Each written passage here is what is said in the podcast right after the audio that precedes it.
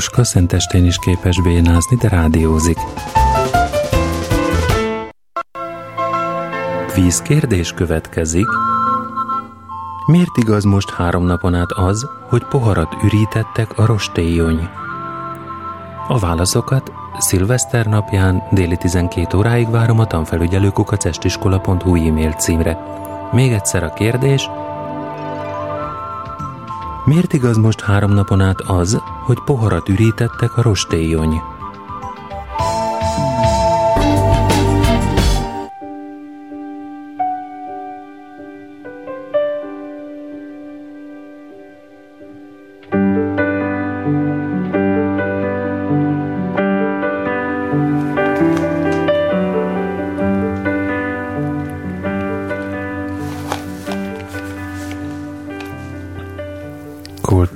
Szép szentestét kívánok mindenkinek. Péntek este van, és ahogy azt már megszokhattátok, elszúrtam a kezdést. Igen, ebben is kimondottan ügyes vagyok, szokásom szerint, de itt vagyok, és élőben vagyok, és nagyon örülök annak, hogy ennyien itt vagyunk, annak ellenére, hogy szenteste van. Üdvözlöm azokat, akiket látok. Gabriellát, Rozit, Ányeszt, Tarka Macskát és Emilit, hogyha sikerül visszaérnie, Zsoltot itt át ellenben vele, Mágnes kedvéért Srég Vizavi. Sziasztok! Tamagucsit, Tündérlalát. Mamucsot is. Mamucsot is természetesen, kezét csókolom, és Efenáci Marcsit, aki Mácsai Feri. É, Zsófit is üdvözölném, aki ugye Iron Man, és aki most épp ágyban párnák közt. Het, het, het, gondok közt henyél, ahelyett, hogy írná a mestermunkáját. Mi és most erről leborultak ezért. Az, az teljesen felekezett, független, Hanuk alkalmából is lehet írni a mestermunkát, szóval ez, ez nem meghatározó. Úgyhogy ilyen alapon ez tökéletesen mindegy. Nagyon szép napon vagyunk túl, nagyon szép élményeken vagyunk túl, ajándék, hegyek, körülötte ülünk, és nagyokat sóhajtozunk, mert írdatlanul teletömtük a bendőnket. És én köszöntöm Pattit is, aki itt ül és hallgatja, hogy hogyan csinálunk rádióadást. Igen, ő most látja igen. először. Tarkamacskát megköszöntjük. is, igen, de hát ő már kapott köszöntést. Tündér Lala is vigyorog. Örülök neki. Demetert is köszöntjük, aki alszik. Aki nem hallgatja, igen. És akkor mondanám Ágnes kedvéért, hogy nem tiltottam le Zsoltot, természetesen tremulózhat majd, én pedig dallani fogok nagyjából másfél perc múlva, és ahogy a műsorajánlóban már hallottátok, egy téli történetet fogok ma megosztani veletek a téli tölgyről. Szuper. Rám nézett Jóska is, hogy azt hittem, hogy, azt hittem, hogy valamit hozzá fogsz fűzni. Hozzá, az oldalsában vannak reklámok, tessék rájuk kattintani nyugodtan. Most már vannak Google reklámok is, kis kavics is kavics, de azért nekünk az jól jön, nektek meg csak egy kattintás. Bátran. Igen. Is. Tessék kattingatni, mert Kleine Fische, Gute Fische. Igen. És akkor ajándékokat meséljek. Bontsam már gyorsan, azt mondta a Zsófi, mert mindenki rám vár, úgyhogy akkor én gyorsan bontottam, és akkor kaptam olyan ajándékokat, amik borítékban vannak, olyanokat, amik finomak, olyanokat, amik illatosak, és és olvasható ajándékot is kaptam, úgyhogy tökéletesen el vagyok látva, és, és mostantól kezdve számítógépen olvashatok majd És kaptál egy új házikabátot, a büdös házikabát helyett. És igen, a lenyúlt, más által levetett házikabátomat, ami le lett mögém dobva, helyet kaptam egy teljesen újat, ami még ki se volt fordítva. Nem volt kifordítva? Még nem. Úgyhogy egy, egy nagyon, nagyon szép élmény, de egyébként mindenkinek ajándékhegyei lettek, úgyhogy ilyen alapon itt most tényleg bőségben duskálunk, és, és mindenki babrálhatott olyasmivel, amit ajándékba kapott, de akkor most következik az, ami dallás.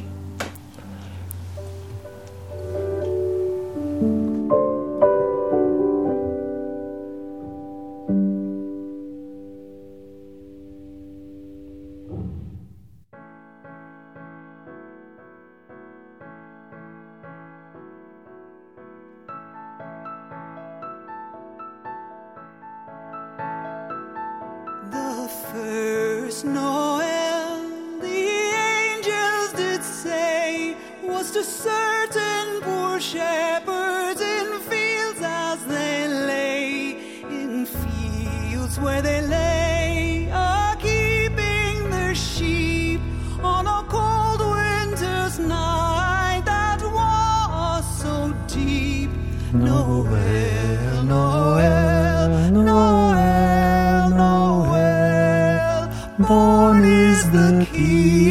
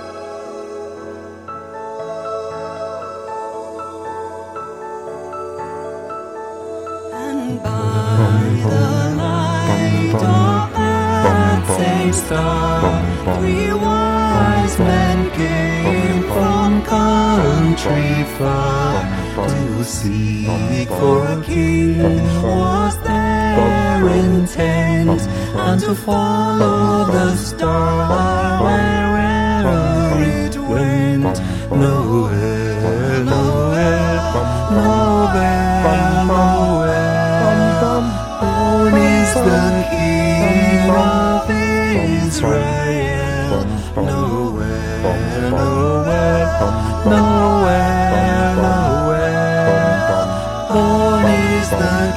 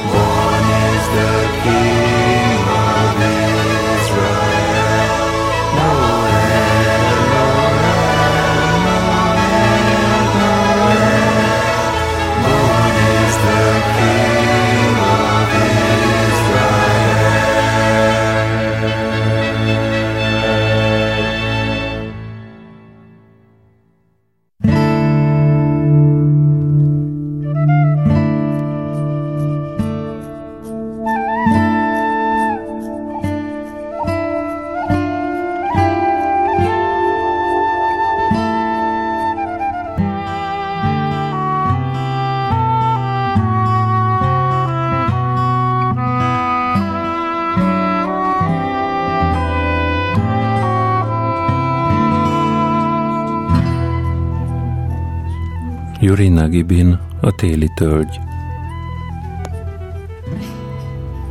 Az éjszakai havazás befutta az iskolához vezető keskeny uvarovkai ösvényt, s csak a hóra vetődő halvány, szaggatott árnyakról lehetett irányát megsejteni. A tanítónő óvatosan szedte prém szegélyes kicsincsizmájába bújtatott lábát, nehogy valami gödörbe süppedjen a család hóban. Az iskola mindössze másfél kilométerre volt. A tanítónő csak vállára dobta bekecsét, és septében könnyű gyapjukendőt csavarintott a fejére. Pedig kemény hideg volt. Sáadásul a szél is feltámadt, felkapta a friss havat a megfagyott régiről, és tetőtől talpig teleszórta vele a tanítónőt. A 24 esztendős nőnek azonban minden nagyon tetszett. Tetszett neki, hogy a hideg marta az orrát, arcát, hogy a szél befutta bekecse alá, és égette, perzselte a testét. Hátat fordított a szélnek, és amikor meglátta a hegyes orrú csizmájának vadállatnyomokhoz hasonló sűrű nyomait, ez is tetszett neki. A verőfényes, friss januári reggel örömteli gondolatokat ébresztett benne az életről is, önmagáról is – csak két éve került ide az iskolapadokból, s már is ügyes, tapasztalt tanár hírében állott. Uvarovkában, Kuzminkiben, Csornijárban, a tőzeg és mintelepen mindenhol ismerik és becsülik, s tisztelettel Anna Vasiljevnának szólítják. Felkelt a nap a távoli fenyves csipkés fala mögül, és hosszú, sűrű árnyak lettek a havon – az árnyak idevetítették a legtávolabbi tárgyakat. Az öreg templom torony csúcsa az uvarovkai tanácsház tornácáig nyúlt. A túlparti fenyők az innenső partszénak a szállóira vetődtek. Az iskola meteorológiai állomásának szélkakasa a mező közepén forgott, Anna Vasiljevna lába előtt. Egy ember jött vele szembe a mezőn, mi lesz, ha nem tér le az útról, gondolta vidám ijegységgel Anna Vasiljevna. Az ösvényen nem lehet egymás elől kitérni, ha pedig oldalra lép az ember, abban a pillanatban a hóba süpped. De azért jól tudta, hogy nincs a környéken senki, aki ne térne ki az útból az uvarovkai tanítónő előtt. Egymás mellé értek. Frolov volt a szembejövő, a méntelep lovásza. Jó reggelt Anna Vasiljevna emelte le a kubanyi kucsmáját, tüskés, rövidre nyírt hajáról Frolov. Ugyanúgyan tegye föl gyorsan, hisz olyan hideg van. Frolov valószínűleg maga is sürgősen fejében akarta nyomni a kucsmát, most azonban szándékosan késlekedett vele, meg akarta mutatni, hogy neki ez a hideg meg se kottyan. Bekecse feszesen simult, kany- karcsú könnyed termetére, kezében vékony, kígyóhoz hasonló lovaglópálcát tartott, s veregette vele térde alatt hajtott fehér nemes csizmáját. Hogy viselkedik az én Ljósa fiam? Nem rakoncátlankodik? kérdezte tisztelettudóan Frolov. Hogy ne rakoncátlankodna?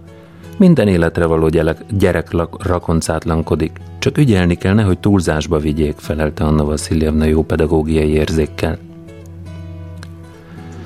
Frolov elmosolyodott. Az én Ljósám csendes gyerek, az apjára ütött. Frolov oldalra lépett, térdig süppett a hóba, és akkora lett, mint egy ötödikes. Anna Vasiljevna elnézően bólintott és folytatta útját. A nagy jégvirágos ablakú, földszintes iskolaépület az országút közelében állott, alacsony sövénykerítés mögött. Vörös falának visszaverődő fénye egészen az országútig megfestette a havat. Az iskolát Uvarovkán kívül emelték az országút mellett, mivel az egész környék gyerekei ide jártak, a környező falvakból, a mintelepről, az olajmunkások a szanatóriumból, s a távoli tőzek telepről is. És most az országút mindkét irányából patakként folydogáltak az iskola kapu felé a csukják, főkötők, fejkendők, füles és ellenzős sapkák. Jó reggelt, Anna Vasiljevna hangzott pillanatonként, hol csengőn és tisztán, hol tompán, alig hallhatón az orrokra húzott sálak és kendők alól. Anna Vasiljevna első órája az ötödik A-osztályban volt. Még nem halt el a tanítás kezdetét jelző éles csengetés, amikor az osztályba lépett. A gyerekek egyszerre felálltak, üdvözölték és a helyükre ültek. Nem lett mindjárt csend. Csapkodták a padok tetejét, nyikorgatták az üléseket, valaki nagyot sóhajtott, láthatólag a derűs reggelnek mondott búcsút. A mai órán folytatjuk a szófajok elemzését. Az osztály elcsendesült, az országútról behallatszott egy megrakott tehergépkocsi nehézkes döcögése. Anna Vasiljevnának eszébe jutott, hogy mennyire izgult tavaly az órák előtt, s mint egy vizsgázó iskolás hajtogatta magában. Főnévnek hívjuk az olyan szavakat, főnévnek hívjuk az olyan szavakat, arra is emlékezett, mennyire gyötörte a nevetséges rettegés, és ha talán mégsem értik meg, Mosolygott magában emlékein, megigazította hajtűjét súlyos kontjában, s nyugodt, egyenletes hangon megszólalt. A nyugalmat, mint szétáradó meleget érezte a testében. Az olyan szavakat, amelyek élőlényeket vagy élettelen tárgyakat neveznek meg, főnévnek hívjuk. Kérdőszavuk ki, mi. Például ki ez? Tanuló. Vagy mi ez? Könyv. Szabad? A félig nyitott ajtóban pöttömnyi legény állott elnyűjt nemes csizmában, melyről olvadozva tűnt el a sziporkázó zúzmara. Kerekarcát kicsípte a hideg, és most éget, mintha céklával dörzsölték volna be. Szemöldöke pedig ősz volt a dértől. Már megint elkéstél Szavuskin, mint a legtöbb fiatal tanítónő, Anna Vasiljevna is szeretett szigorú lenni.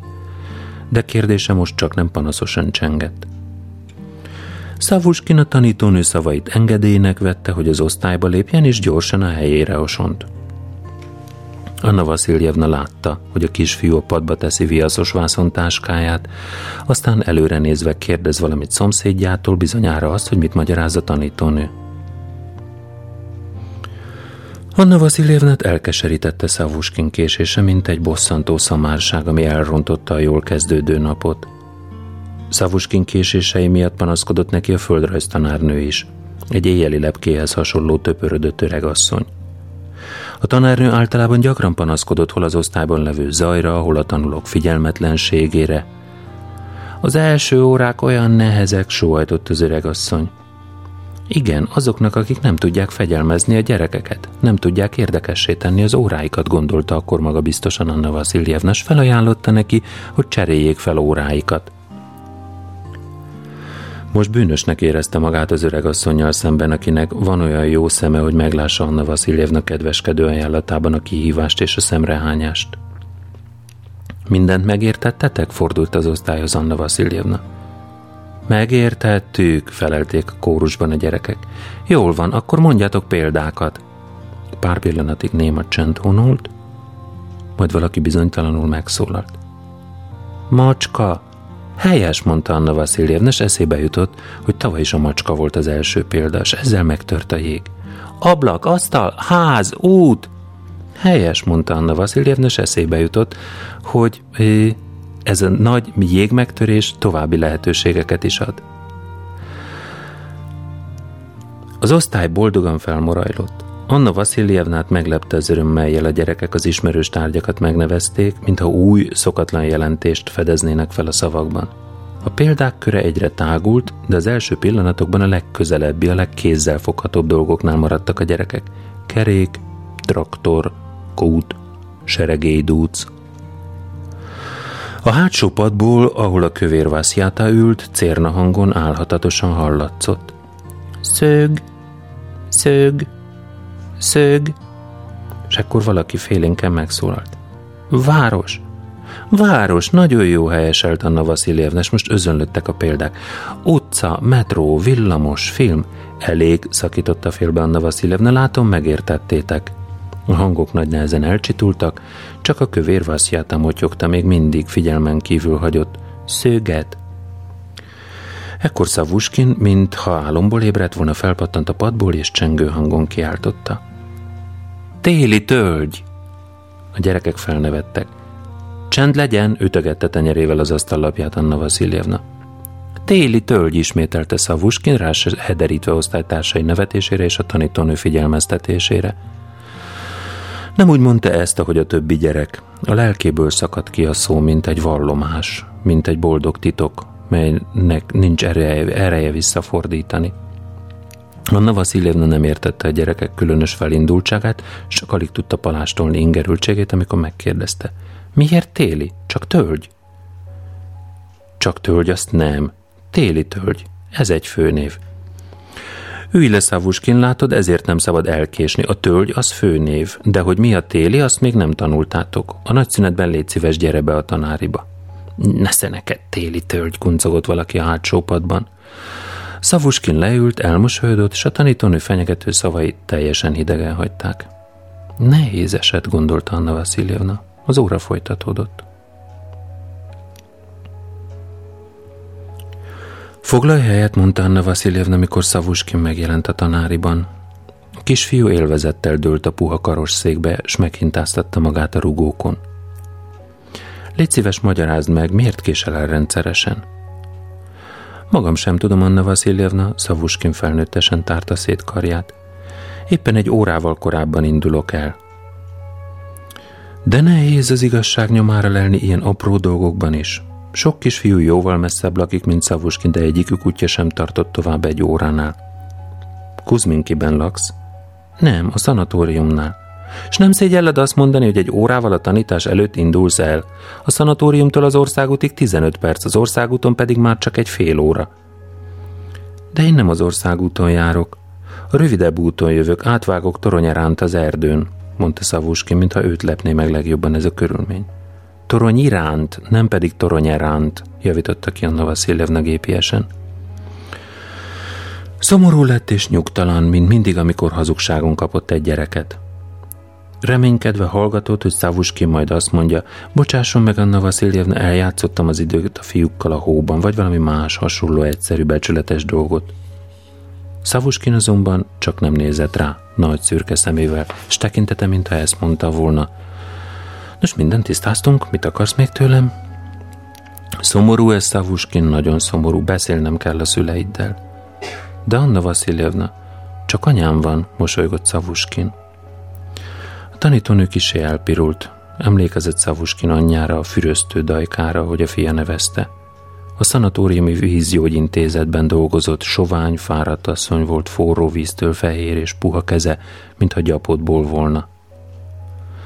Kolján kívül még három gyereke volt, maga nevelte őket. Igaz, hogy Szavuskinának enélkül is elég gondja baja volt, de mégis beszélnie kellett vele. El kell mennem az édesanyádhoz. Jöjjön el, Anna Vaszilievna, nagyon fog örülni anyám. Sajnos nincs mivel megörvendeztetnem. Délelőtt dolgozik az édesanyád? Nem, a második műszakban, háromtól. Nagyszerű, én kettőkor végzek. Tanítás után majd elkísérsz. A gyalogösvény, melyen Szavuskin Anna Vaszilievnát kísérte, mindjárt az iskola kert végén kezdődött. Alig, hogy az erdőbe léptek, s a hóval vastagon borított, fenyőágak összeborultak a hátuk mögött. Már is egy másik világban, a csend és nyugalom elvarázsolt birodalmában érezték magukat. A szarkák és a varjak fáról fára röppenve ringatták az ágakat, leverték a tobozokat, és szárnyukkal olykor letörtek egy-egy merev, elszáradt ágacskát. A csendet nem törte meg semmi. Körös körül minden hófehér. Csak fenn a magasban sötétlik a sudár rezgő nyárfák szélkopasztotta teteje, s vékony ágacskáikat, mintha tussal rajzolták volna a sötét kék égboltra. Az ösvény hol a patak mellett vitt, együtt haladt vele, engedelmesen követte a meder kacskaringóit, hol meg a magas, függőleges meredélyen folytatódott. Néhol a fák elmaradtak, s napfényes, derűs tisztást árult a szemük elé. A nyulak óralánchoz hasonló apró lábnyomai keresztül kasul szántották a havat. Imittam ott valamiféle nagyobb vad, lóhere formájú nagy lábforma is látható volt. A nyomok a bozontos sűrűségbe vezettek. Szarvas járt erre, mondta Szavuskin, mintha jó ismerőséről beszélne, mikor látta, hogy Anna Vaszilievna érdeklődését felkeltették a nyomok. De nem kell ám félni tőle, tette hozzá, mint egy feleletként, mivel a tanítőnő pillantást vetett az erdő sűrűje felé. A jávor szarvas szelíd. Te láttál már jávor szarvast? kérdezte Anna Vaszilievna. Valódit? Élőt? Szavuskin sóhajtott. Sajnos még nem, de a bogyóit már láttam. Mit? Hát a gombócait, magyarázta szégyellősen Szavuskin. Az ösvény átkúszott egy hajlott fűz íve alatt, és ismét a patakhoz vezetett. Helyenként vastag hótakaró fette a patakot, helyenként kemény jégpáncélba öltözött, néhol pedig sötéten, gonoszul csillant elő a víz. Miért nem fagyott be teljesen? kérdezte Anna Vasiljevna. Meleg források bugyognak benne, látja a sugarat? Anna Vasiljevna lég fölé hajolt, és a patak fenekéről feltörő vékony eret pillantott meg. Mielőtt a víz felszínét elérte volna, apró buborékokká alakult. A buborékokkal teli vékonyka szál gyöngyvirághoz hasonlított. Szörnyű sok ilyen forrás van itt, mondta lelkesedve Szavuskin. A patak nincs befagyva a hó alatt. Szétkotorta a havat, és előtűnt a szurok fekete, de mégis áttetsző víz. Anna Vasiljevna észrevette, hogy a vízbe hullott hó nem olvad el, hanem azonnal megsűrűsödik, és a vízben lebeg, mint egy kocsonyás zöld hínár csomó. Ez annyira megtetszett neki, hogy a csizmája orrával a vízbe rugdosta a havat, és örvendezett, amikor egy nagyobb csomóból érdekes minta képződött. Megtetszett neki ez a játék, és csak később vette észre, hogy Szavuskin előre ment, és egy patak fölé hajló magaságon ül és várakozik rá. Odaért Szavuskinhoz. Itt már nem bugyogtak meleg források, a patakot hártyavékony jég borította. Márványszerű felületén futó lenge árnyak kergetőztek. Nézd csak, milyen vékony a jég, szinte látszik a víz folyása. Hová gondol Anna Vasiljevna? Én mozgatom az ágat, lám, hogy fut az, hogy fut az árnyék. Anna Vasiljevna beharapta az ajkát. Itt az erdőben jobb lesz hallgatnia. Szavuskin ismét a tanítónő elő lépdelt, csöppet meghajolva, és figyelmesen tekingetett szét maga körül. Egyre csak mentek az erdő kusza úttalan útjain. Úgy tetszett, sosem lesz már vége ezeknek a fáknak, hóbuckáknak, ennek a csendnek, s a napsugára látszőt félhomálynak. Hirtelen kékes, füstszínű sáv derengett fel a távolban. A sűrű erdőt ritkás rész váltotta fel, itt már tágas és levegős volt minden.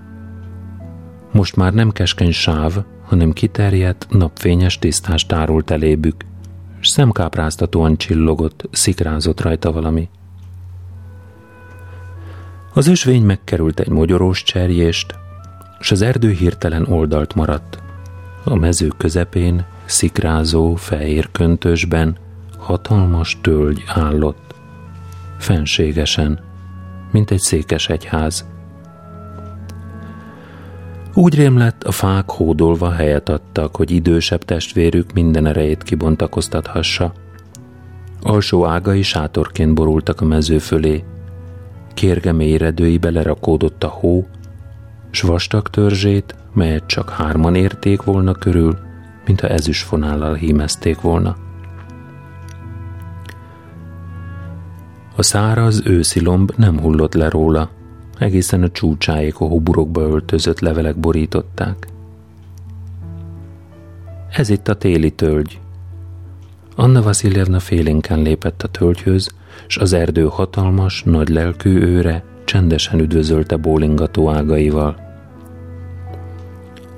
Szavuskin nem sejtve, hogy mi megy végbe a tanítónő lelkében, a töltővében babrálgatott, s teljesen fesztelenül viselkedett a régi ismerősével. Ide nézzen Anna Vasiljevna! Erőlködve tovább gördített egy hógörgeteget, melyre rothadó fűcsomó tapadt a földből. A mélyedésben kis gombolyak hevert, s málladozó, pókhálóvékony levelek borították. A levelek közül tüskék szúrós vége merett elő, és Anna Vasiljevna kitalálta, hogy egy sündisznó van előtte. Néhogy beburkolózott, Szavuskin gondosan visszabugyolálta a sünt igénytelen takarójába. Aztán egy másik gyökérnél kaparta szét a havat. Parányi barlang tárult fel, bolt ívén jégcsaprojtok. Varangyos béka gubbasztott benne, olyan volt, mint a kemény papírból volna kivágva, s csontjára feszülő bőre úgy fény lett, mint a lak. Szavuskin megérintette a békát, de az meg sem moccant. Tetteti magát, nevetett Szavuskin. Úgy tesz, mintha nem élne, de csak melegítsen a napocska, majd ugrálni kezd. Hű, de még hogy? Tovább vezette a tanítónőt a maga kis világában. A töltövében még sok más bérlő talált menedéket, rovarok, bogarak, gyíkok.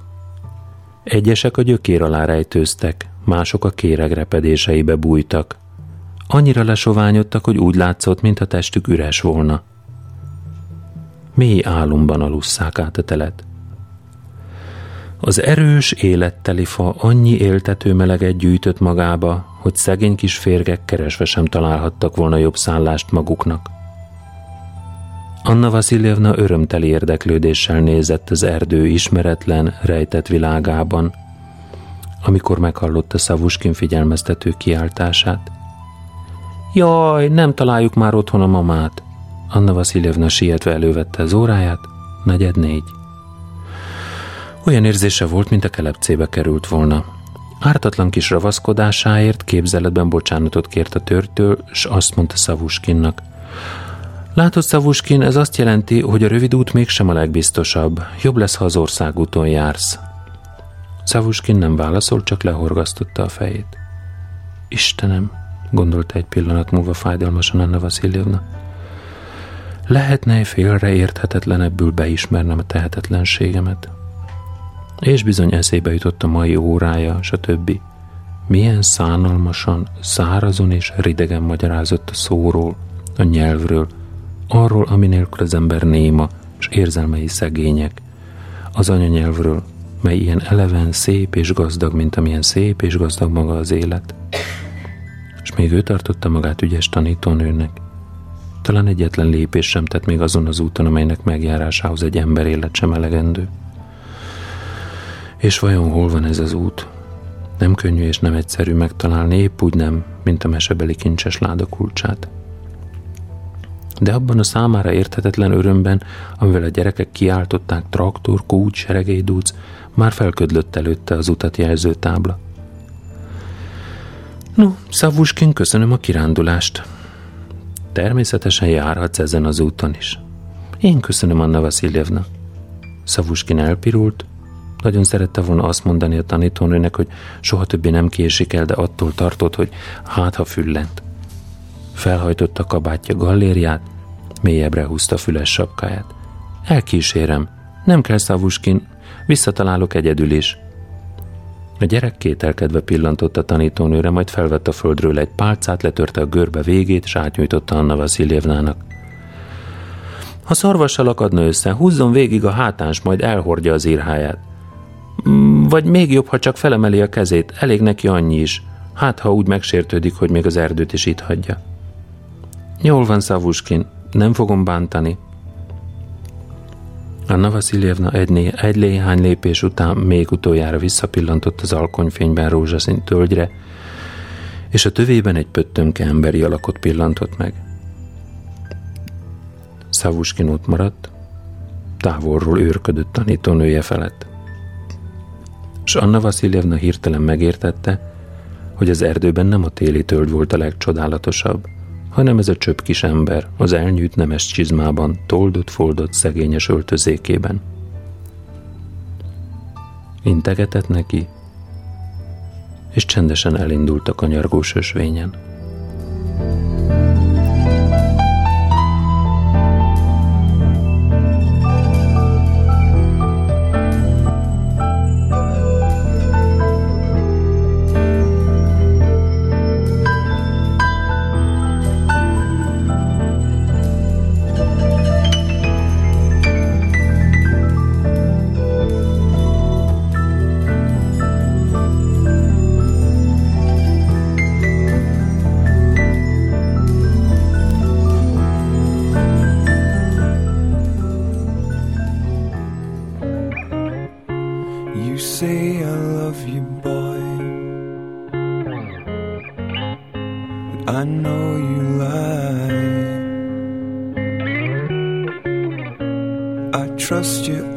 see.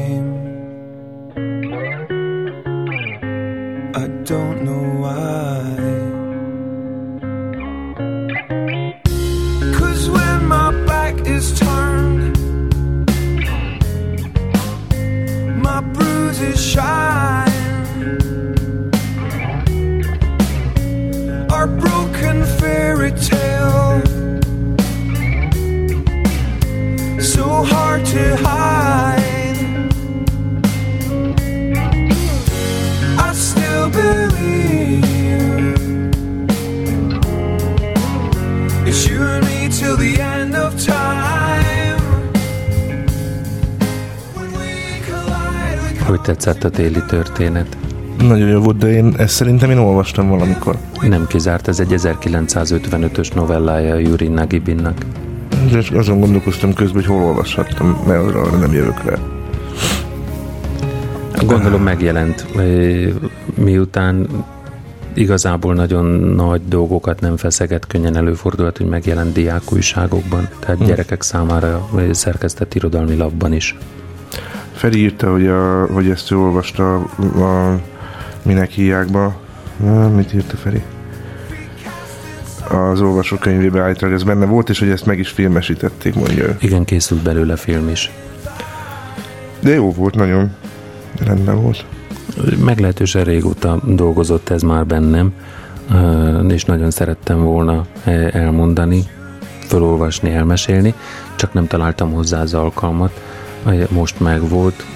Igazából, hogyha visszagondolok arra, hogy nagyjából egybeesik ennek a, a publikációja, vagy igen közel esik Solovemberi sorsának a publikációjával, akkor azért meg egészen két különböző végpontját látjuk a, a szovjet-orosz irodalomnak ebben az időszakban, és, és olyan dolgok maradtak benne, mentek át Nagibin tollából, amin így utólagos észsel csak csodálkozom 45 évvel később, hogy hát ez hogy fért át, vagy 55 évvel később, igen, hogy hogy fért át, hogy ment át. Ennek ellenére nekem nagyon tetszik, mert, mert egy lényegesen magasabb szempontnak felelt meg, mint amit elvártak tőle. Humanista módon, humánusan írt. Egyébként egy karácsonyban jutott róla eszembe közben, miközben olvastad. Tehát igen, a karácsonyban féle történet mesélés, tehát igen, ez a jó szó talán, hogy humanista hozzáállás. Ez a fontos talán ebben. Elnézést kérek különben közben, ez most nem a meghatottság hangja, hanem a takrony tehát én így szép lassan durranok befele a náthába nem szívesen szeretné Zsolt beismerni, hogy mégiscsak meghatódott. Meg, meg egyébként azért... közben meg, de hát ez már elmúlt, de persze, hogy meg. Hát jó, hát nem tart ki egy meghatódás. Közben párásodtam, aztán jó van. Jó, elfogadom, köszönöm szépen, és hogy gyorsan váltsunk hangulatot, mert hogy szeretjük a gyors hangulatváltásokat, kérném szépen biztonságéveket becsatolni. Gergő egy perce következik. Jaj,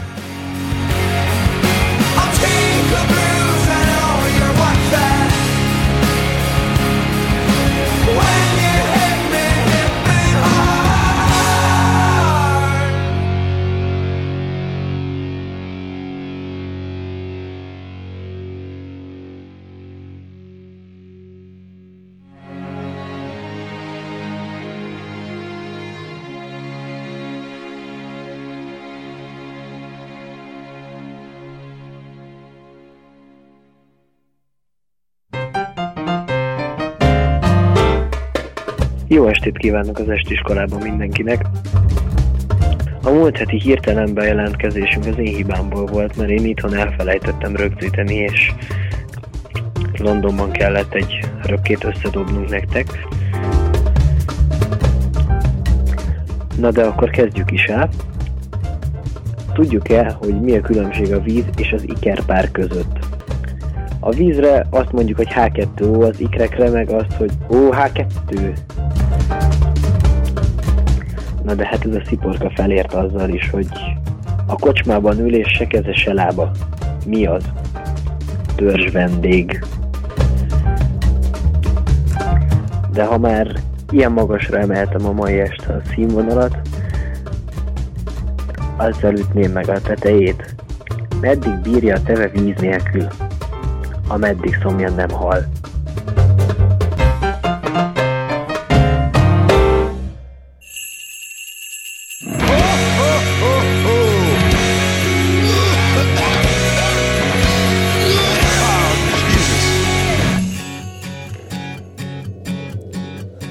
Nothing more depressing than a pine tree.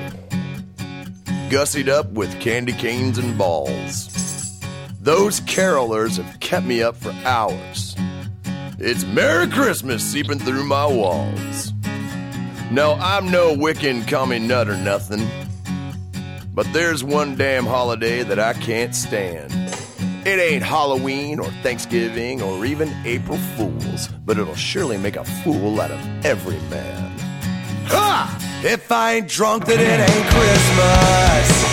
You know where to stick those jingle bells. If I ain't hammered, it ain't Hanukkah. And all you motherfuckers go to hell. If I ain't cockeyed, it ain't Kwanzaa. Joy to the world, Jack and Cooks. If I ain't drunk, then it ain't Christmas. Cause I ain't never anything but broke. Every year the malls are just a madhouse. Full of empty pockets, thoughts, and smiles. Just the smell of eggnog makes me vomit. And those colored lights are fucking infantile. I think we collectively as a people should rise against this corporate jolly noise and tell the world let's buy some peace and quiet for a change before we spend it all on fucking toys. So if I ain't drunk, then it ain't Christmas. You know where to stick those jingle bells. If I ain't hammered, it ain't Hanukkah. Fa la la la, go fuck yourself. If I ain't cockeyed, it ain't Kwanzaa. Joy to the world of getting stoned. If I ain't drunk, then it ain't Christmas. So leave this goddamn Scrooge the fuck alone. Ha! Merry fucking Christmas!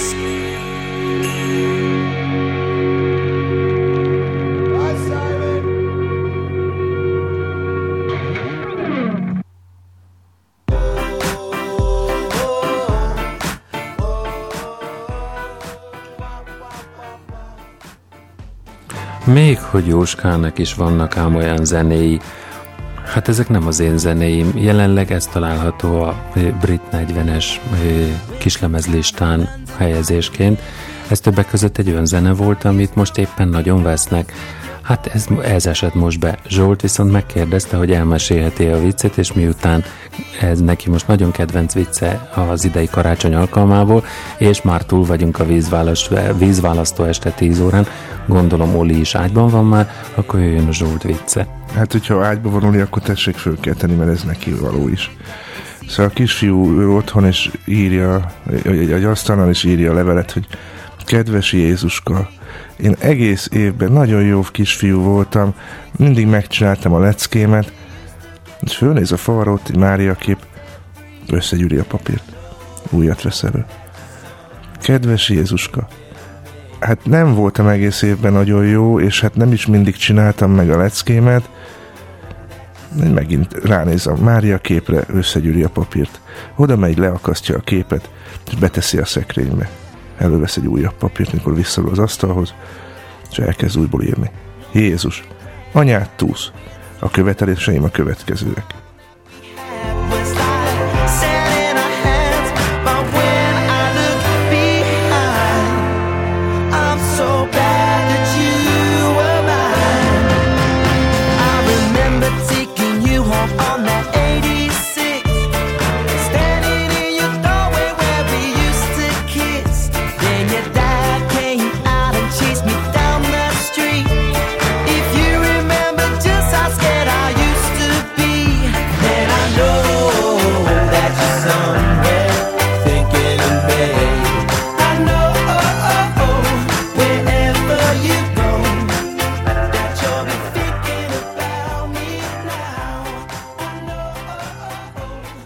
Na hát akkor úgy hallom, hogy van utódja Gergőnek. Nem, mert én nem tudok jó viccet mesélni, mert mindig elrontom. Ezt például, amikor fejben úgy mondja az ember, ugye előre mondja, hogy mi legyen, hogy nehogy baj legyen, amikor meséli, és már majdnem azt mondtam, hogy hogy Jézus ben van, vagy mi anyád ben van a szekrényben. És hát ugye nem lett volna Az se értelme. lett volna rossz, se lett volna rossz. Úgyhogy én el tudom rontani a vicceket. Na, de akkor egy picit még kapcsol, vagy kanyarodjunk vissza a karácsonyhoz, amiről ugye a hallgatók tudják, hogy én mennyire írtózatosan tudom várni az első ködös őszi naptól kezdődően, és annak az előkészületeihez, mert azért jócskának ad. De te ilyenkor elszomorodsz, amikor megvan? Nem, nem. Én élvezem azt, hogy tart, hogy van, a, egyértelműen, És utána meg élvezett a vége. kimondottan, kimondottan jó érzés, és aztán utána következik a, a szilveszterre való ráfutás, amivel kapcsolatosan akkor nagy plénum előtt most teszem a bejelentést, hogy Suli Rádió szilveszter lesz idén, ami abból fog állni, hogy mindenkitől, aki érdeklődik és szeretne részt venni benne, nagyon szívesen várok egy 10 perces zenés évértékelőt, egy 10 perces zenés vagy zeneküldő blokkot, és egy egyperces zene nélküli szilveszteri jó kívánságot, és ebből fog összeállni a Suli Rádió szilveszter műsora, Hánykor melynek során, melynek során ö, mindenkitől nagyon szívesen várunk élő bejelentkezést Skype-on. Mikor kezdünk? Hát ez nagyban függ attól, hogy mennyi anyag gyűlik össze. Ö, Az előzetes megkeresések alapján, a meghívásos tender visszajelzései alapján ö, nagyon úgy néz ki, hogy a Jóska rádiózik sávja, miután az is egy pénteki napra fog esni, az már automatikusan megkezdi ezt a bizonyos Suli Rádió szilvesztert, tehát nagyon úgy néz ki, hogy fél tíztől indulunk és, és valóban nagyon számítok arra, hogy mennél több anyag összejön, és természetesen mennél többen jönnek hallgatni, mert meggyőződésem, hogy, hogy érvényes alternatívája tudunk lenni a rádió és televízió nyújtott a szilveszteri szórakozásnak. Én is azt gondolom, tévét ne nézzetek, mert úgyis rossz. Ne tévéz. Jó, tehát akkor meg volt a Az hivatalos az is bejelentés. áldozzuk be. De Jaj, jaj, jaj. nem, nem, nem. É, és a, a, amit említettem, hogy, hogy, hogy valamivel rá kellett erre készülni. Jócskán volt rá készülés, mert hogy nagy eszemiszommal vártuk ezt a karácsonyt a magunk részéről. Nagyon jókat főztünk, és a Pattinak az ötletei a majonézes krumplihoz zseniálisak voltak, úgyhogy kiváló, kiváló ötletek tárháza gyűlt össze és valósult meg, Igen. így többek között nem hétköznapi ö, együttműködés eredményében készült el az a világbajnok borleves. igen, a borleves a nővéremnek köszönhető, hogy most elkészült. Szia Csilla! Azért, mert ő, neki írtam tegnap SMS-t, hogy, hogy mi van, mert szerintem én a szőkénél hagytam a, az anyámnak a szakácskönyvét, de egyről erről nincs hír, hogy most ott meg lenne. Lehet, hogy egyébként tehát van esélye azért, hogy itt van a lakásban, de mivel a helyén nincs, és hát nem rakom máshová, hát ezért így gáz. És hát ez nem olyan pótolható darab. Na mindegy, és akkor fölhívtam a nővéreim, hogy is írtam neki SMS-t, hogy szóljon, amikor alkalmas neki, és akkor fölhívott reggel, mondjuk hajnalok hajnalán az én ébredési hajlandóságomhoz képest, és akkor elmondta, hogy hogy kell csinálni a borlevest, arra már csak rá kellett egy picit javítani, saját ízlés szerint, de, De nagyon ízléses lett, de jó lett, tehát ilyen volt anyámé is. és meglehetősen ütős lett. Egyébként, aki nem tudja a borlevest, hogy kell csinálni, baromi egyszerű, fogsz fél liter fehérbort, ö, általában receptek fehérborból írják. Na most anyámnak az volt a, a javítása ezen, hogy ő tett bele egy, egy deci vöröset is, hogy ne legyen olyan hóka színe. És akkor ö, ezt így elkezdett főzni szegfűszeggel, fahéjjal, cukorral, mondjuk egy 15 deka cukorral, és ö, fogsz egy ilyen, hát én botmixerrel dolgoztam, belátom, tehát én ilyen modern pesti csávó vagyok, és a botmixerrel összetrutymákolsz egy egész tojást, ö, meg, meg ebbe még beleteszel egy deci vízet abba az edénykéjébe, amiben trutymákolod, és utána ö, még egy, hát egy mondjuk egy olyan félevő kanálnyi lisztet. És akkor ebből csinálsz egy ilyen, amennyire csak lehet fölhabosítod, és amikor forra a bor, a cucc, akkor ezt beleöntöd, és utána habverővel kevergeted, hogy újból forjon, egy kicsit így hagyod, hogy sűrüljön, de hát nem nagyon fog azért ez túlságosan sűrülni, de azért egy kicsit fog, és akkor kész. És ezt elvileg a receptek azt mondják, hogy melegen kell inni, szerintem nem.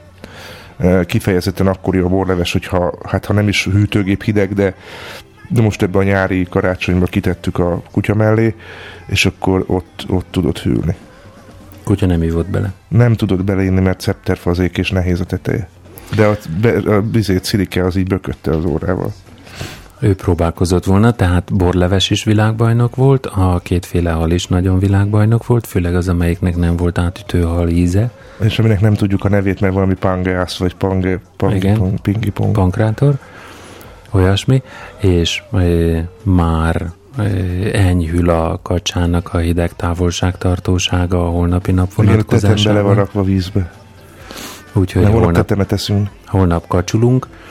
Tehát ilyenek is természetesen az abszolút legvilágbajnokabb az egész napos munkát igénybevevő, a lábadozó tamarának a segítségét is igénybevevő ö, Flódniról se fe- feledkezzünk. meg. Igen, bár a Flódni, hát az tegnap este azért én majdnem sírogörcsöt kaptam, tehát utána be is nyomtam a maradék bort, meg még állítólag beherovkát is ittam, és aztán állítólag a Zsófia azt mondja, hogy én kimentem mezitláb az erkére vele dohányozni, és ott én nem tudom meg, hogy én állítólag megengedtem neki, hogy egyen a Flódniból, szerintem ez nem így van, de majd ezt a saját műsorsávjában letárgyalja maga. Én szerintem nem így van. Ö, Biztos, hogy nem engedtem, hogy egyen a Flódniból. Azt elismerem, hogy azt beszélgettünk, és akkor mondtam neki, hogy én most berúgtam, mert lelkileg érintett a, a Flódni állapota. Ugyanis, hát ugye kiborítod a tepsiből, na most ö, addig az egy zárt rendszer, tehát egy ilyen Schrödinger macskája állapot van, hogy benne van a macska dobozban, vagy nincs. És akkor így, így nézed, hogy mi van, és akkor elkezdett fölvágni. Na most motoros késsel vágtam föl, de hát igazándiból, amikor elkezdtem szeretelni, akkor láttam, hogy baj van, mert egyrészt, hogy pofára fordítottam, ugye fön, fön, ami fönt volt a tetején, az került lentre, és így a szilvalekvár, az egy kicsit így megrogyott, és aztán azt is láttam, hogy az alma is. És akkor ilyen két lapáttal, meg nem tudom, szóval ilyen nagyon komoly technikai eszközöket kellett bevetni, hogy egyetlen össze tudjam szeretelni, meg ki tudjam rakni tányérra, és úgy voltam vele, hogy nem baj, ezt teszitek be ezek. Szóval kész, ez ilyen. De reggelre úgy összeszöttyett, szóval úgy, úgy rendes lett, tehát úgy már akkor jó volt. És milyen finom lett, ezt elképzelni nem tudjátok. És akkor Ipiapa csak ki tudja, hogy hol lakunk, hogyha holnap nem hajnalban ide esik hozzánk, akkor egy falatot kaphat belőle, ebédre már nem valószínű, hogy marad. Igen, igen, ha nem hajnal, az Úgyhogy- 10 óránál ne előbb, jó? Igen, Gabriella, ha most azonnal kocsiba vágjátok magatokat, akkor pont ide értek, mire még Nem marad mondjuk, egy mert utolsó most jön a falat. hóesés, vigyázzatok az Igen, utakon.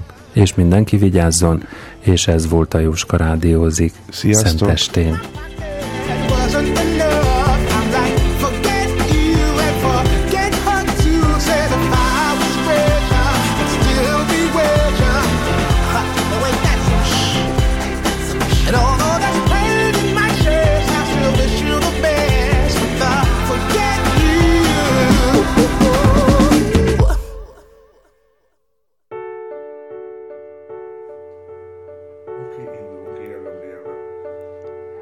See amid the winter snow, born for us on earth below. See the tender lamb appears, promised from eternal years. Hail the ever blessed morn. Hail redemption's happy dawn. Sing through all Jerusalem. Christ is born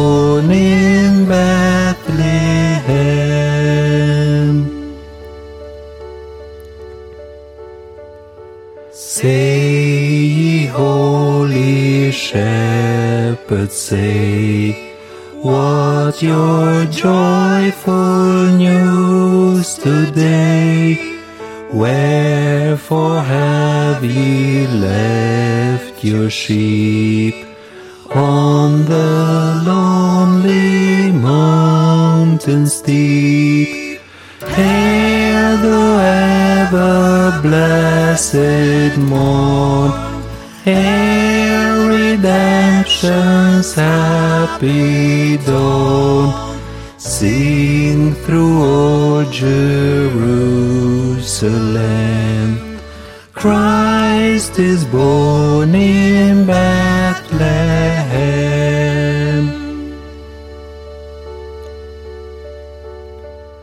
Sacred infant, all divine, what a tender love was thine, thus to come from highest bliss down to such a world as this.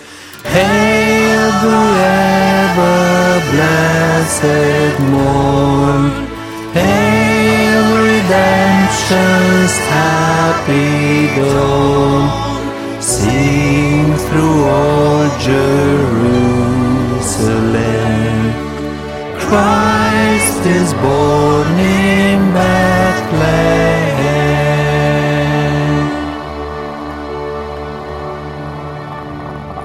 Hail thou ever blessed morn. Hail redemption's happy dawn. Sing through all Jerusalem. Christ is born in Bethlehem.